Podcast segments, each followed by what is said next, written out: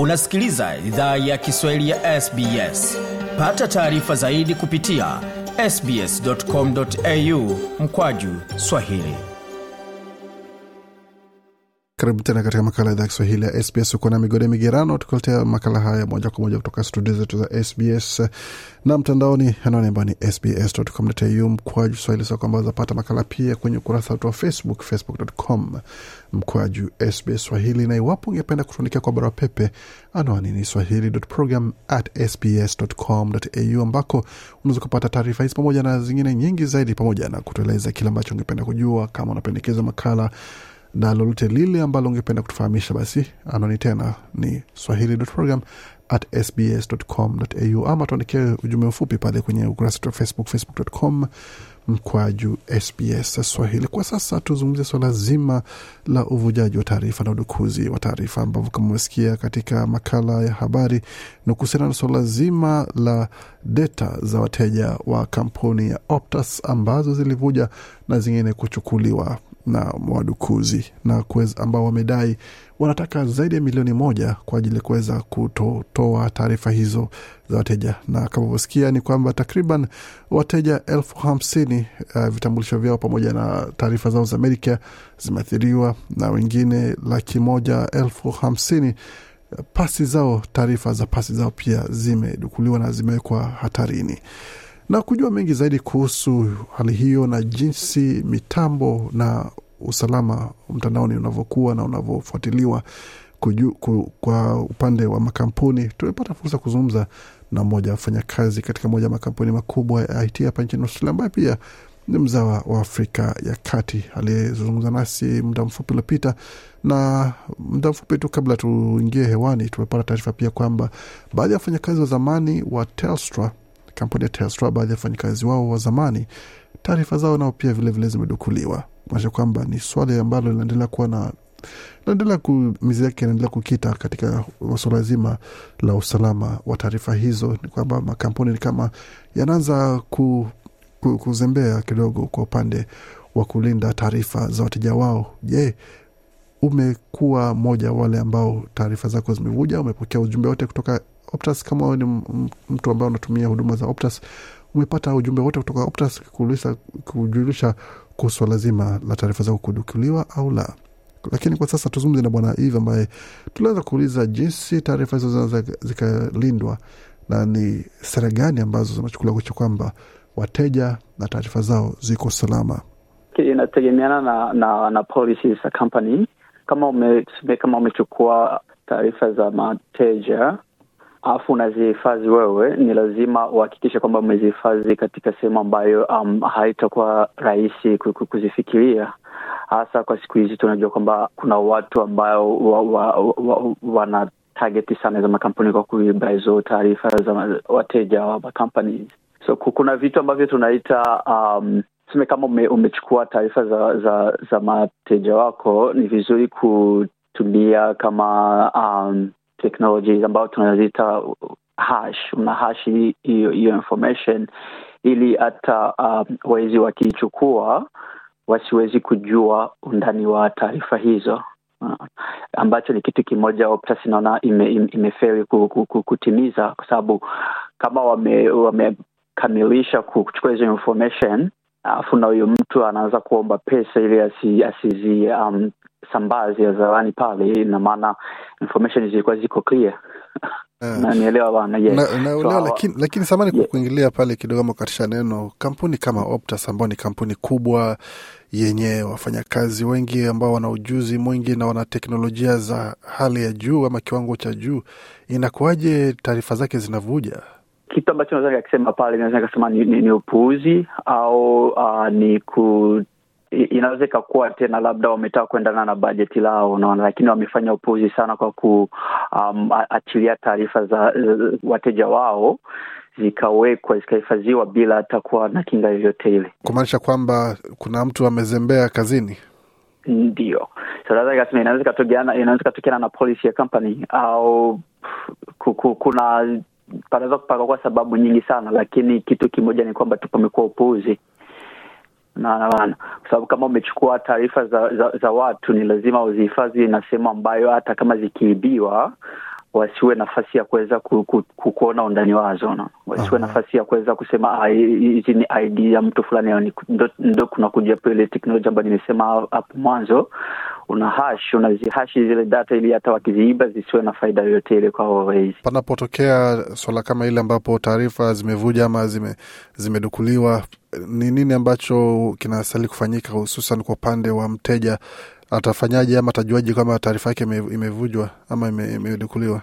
Yeah, kitu kimoja tu ambacho naona uh, makampuni hata serikali yenyewe ikiwa iko napuuzia kwa sasa, kwa sababu wenyewe focus yao wako na focus kwenye kureplace hizo uh, taarifa au ma ID zimeibiwa, ili waangalie wa, wa, watakinga pasiwe vitu vya vya wizi kutumikisha ID za watu wengine ambao wa, wa, wa, zimeibiwa, unaona bana. Lakini kitu ambacho wanakisahau tayari hizo taarifa zimeshaibiwa. Leo hata kama wakibadilisha kama uko na drivers license yako wakibadilisha namba haita change ile ya kwamba kuna picha yako sehemu fulani na inaweza katumikishwa katika mambo mengine mabaya ambayo yanaweza kakuletea we tatizo ambaye wewe kama binadamu unaona? Sasa serikali na, na makampuni wako wanafokasi sana kwa kubadilisha hizo IDs zimekuwa exposed, lakini hawakuwa wanafikiria hapo baadaye kwa zile wale watu ambao wenye wameibiwa hizo taarifa wenyewe watakuwa katika mazingira gani. Ni kumaanisha kwamba kupitia tendo hili itabidi sasa sheria ziangaliwe upya tena kuhusu jinsi taarifa za wateja zina zinahifadhiwa ama muda ambao taarifa hizo zinahifadhiwa. Mi nafikiri hiyo ni mojawalo uh, la, la, vitu ambavyo vinahitaji ku, ku, ku, ku, kufanyika kwa sababu uh, kama umekolekti data, kama umekolekti taarifa za watu sivyo, haina maana ya kukaa nazo kwa muda mrefu, kwa sababu ukikaa nazo gisi unakaa nazo muda mrefu na ndio gisi unataka kuleta matatizo kama ile tumeona Moptas. Kama tuseme nikupatie kama mfano labda unataka kuhakikisha kwamba mtu ambaye anakuja tuseme uh, ku, ku up ili umpatie mat, na matumizi ya servisi za kwako, utaomba kabisa vitambulisho, na najua kuna vitu ambavyo wanaomba wanaendana na, na, na point kama ni mia moja vile, so una, unapana hivyo vitambulisho. Kikubwa ni kwamba wakishahakikisha kwamba wewe ni mtu ambaye unasema upo, haina haja ya kukaa na zile taarifa kwa muda mrefu naona kwa sababu akishahakikisha kwamba ah, huyu mtu ni, ni kweli sa anaruhusiwa kupewa hii nani hii service. So hacha tuchukue na hizi taarifa kama tutazihifadhi kwa muda mfupi kama mwezi miezi miwili vile safi afu tunatoka nazo. Kwa sababu nikikupatia mfano una, kuna matuma, ma, ma- kuna wateja ambao walikuwa wa Optus kwa miaka kadhaa iliyopita lakini kwa leo hawako nao tena.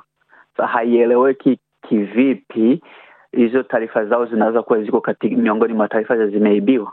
Unanielewa wana hakuna jinsi unaweza ukatafsiri hicho kitu. So serikali inapasha kuangalia ni jinsi gani ya, ku, ya kupunguza muda ambao makampuni zina- zinastahili zina kuweka hizo taarifa za wateja wao. Bwana Iva hapo akizungumza nasi kuhusu hatua ambazo zinastahili kuchukuliwa kwa wale ambao taarifa zao zimedukuliwa ama zile zimevujwa na haijulikani hali iko vipi. Na kuna taarifa nyingi ambazo zimetolewa na moja yazo ni kutoka kampuni ya Optus husika ikitoa ushauri kwa wateja wake na kuwashauri kwamba waweze watembelee ile huduma ya Service Australia. Katika kila jimbo kuna ofisi zake, New South Wales inayo, Victoria nayo, Queensland inayo. Tembeleni huduma zenu ama ofisi za huduma ya Service Australia ambako unaweza ukawasilisha taarifa, hususan.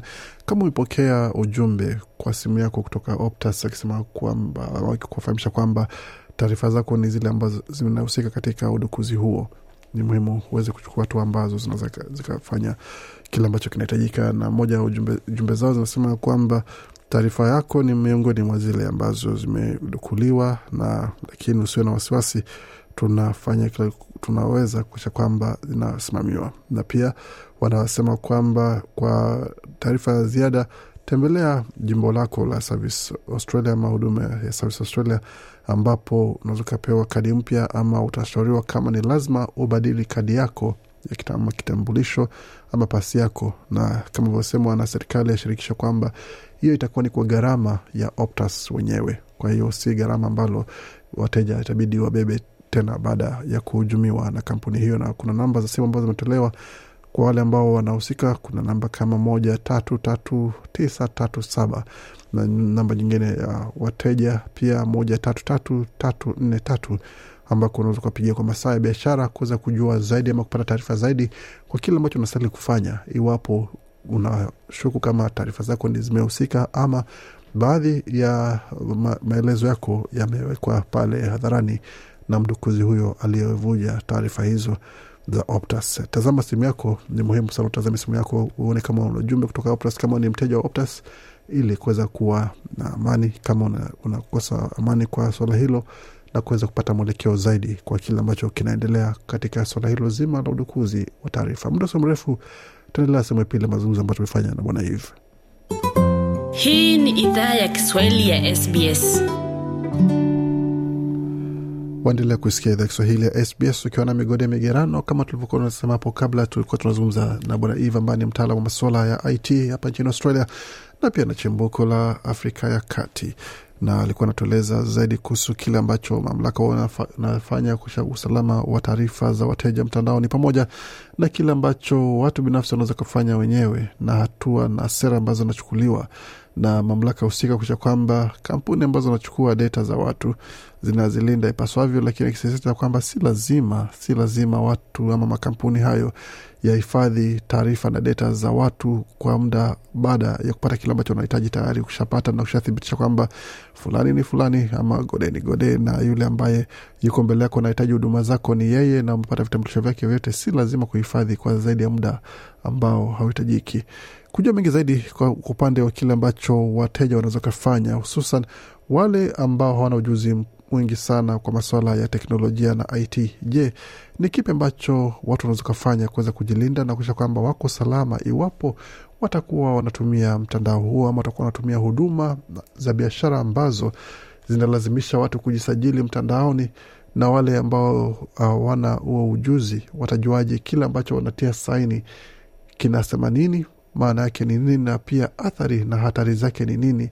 Iwapo tukio kama ile litatokea ambapo taarifa hizo zinavuja ukiwa umeweka picha yako pale ukiwa umeweka taarifa ya anwani yako ukiwa umeweka pia nywila zako pamoja na vingine vyote vile ambavyo kumetia mtandaoni. Utahakishaje usalama huo hususan mtandaoni? Je kuna namna ya kuweza kulinda usalama wa taarifa zako mtandaoni ama unakuwa chini ya huruma ya kampuni ambazo unafanya biashara ama unashiriki katika shughuli zao. Nazo bwana eve na maelezo zaidi. Swali nzuri sana kabisa. Sisi watumiaji wa, wa, wa, wa hizo service hakuna kitu kikubwa ambacho naweza nikasema tunaweza tukakifanya sawa? Endapo uh, tunaweza nikasema kama kuku, kuna namba fulani za simu ambazo zimeweza kuibiwa na zenyewe uh, soon tutaanza kupata ma, ma, ma text ambazo zinakuja ilikuwa na malinki wanataka kupeleke sehemu fulani au iweke virus ndani ya simu yako. Unaona hivyo ni vitu ambavyo najua watu wengi kwa sasa wana, wanafahamu. Uh, lakini kitu kingine naweza nikasema sehemu kubwa sana ni, ku, ni kwa makampuni kujua ni jinsi ya kuhifadhi taarifa za ma, ma, wateja wao unaona sa ndo kitu ambacho serikali inapasha kukaa nacho iongee na, na, na makampuni ili angalie kama unaweza wakarekebisha kitu kile. Kumaanisha kwamba itabidi sasa ifike kiwango ambapo tukijaza taarifa zetu mtandaoni tuanze kuweka taarifa za uongo ili tusije tukapata matatizo baadaye kuweka kuweka taarifa za uongo haitasaidia kitu unachokuwa unadanganya. Unaona utaweka taarifa za ukweli lakini uh, inakuwa kwa upande wa makampuni napo kuhakikisha kwamba zile taarifa ambazo unaweka pale zitahifadhiwa vizuri. Unanielewa? Mm. wanapasha kuandaa mazingira yenye tufanya kwamba hata kama mi kama na kuamini wewe na kupatia taarifa zangu mimi binafsi ni kwamba nimekuamini kwamba utazihifadhi vizuri na umeandaa mazingira ambazo hata zikija kuibiwa zisiwe na faida yoyote ile kwa mtu ambaye atakuwa ameziba kawaida mtu akikiuka mkataba maana hapo mteja amekuwa amesaini mkataba na kampuni kama Optus kwamba nakubali kutumia huduma zenu na nyie mnachukua hizi taarifa kuweza kuzihifadhi kwa matumizi ambayo mnafahamu. Na sasa ikifika kwa sasa kama ambapo taarifa hizi zimevuja mteja anakuwa na haki ya kuweza kuingia pale mahakamani kuweza kuwasilisha kesi dhidi ya Optus kutafuta fidia ama ni mtu tu kujipanga na hali yake? kitu ambacho kinanishangaza mimi ni kwamba makampuni wenyewe wanahizo nani katika tuseme mikataba yao watakwambia ati sisi tutafanya ni hivi vina vina vina hivi lakini hawaangalii kwa wewe wewe kama wewe mteja na wewe haki zako ni zipi?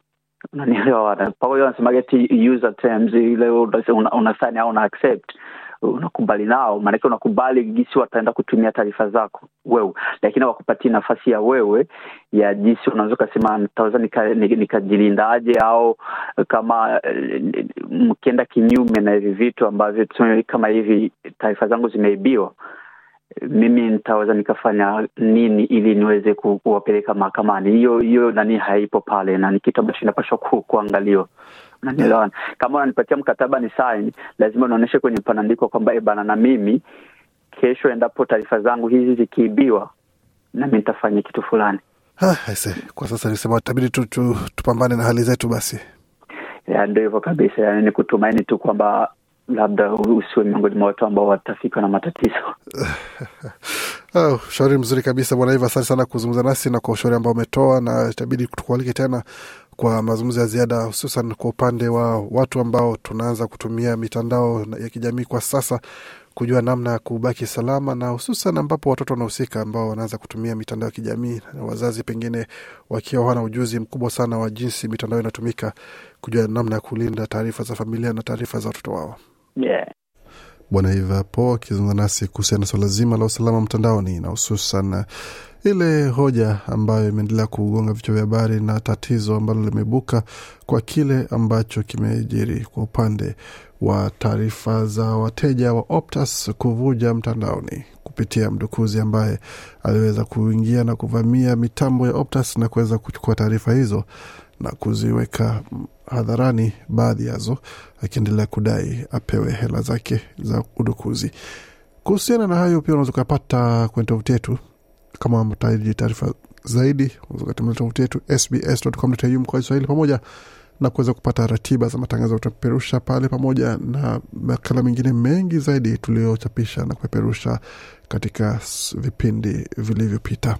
Anwani tena ni swahili.program kumradhi sbs.com.au mkwaju swahili, na pia kama ungependa kutuandikia kwa barua pepe kama unapendekezo ya makala, anwani ni swahili.program at sbs.com.au na vilevile kama unaokuwa na matumizi ya Facebook kwa muda mrefu na ungependa kujiunga nasi katika mijadala kwenye ukurasa wa Facebook, anwani ni facebook.com mkwaju SBS Swahili.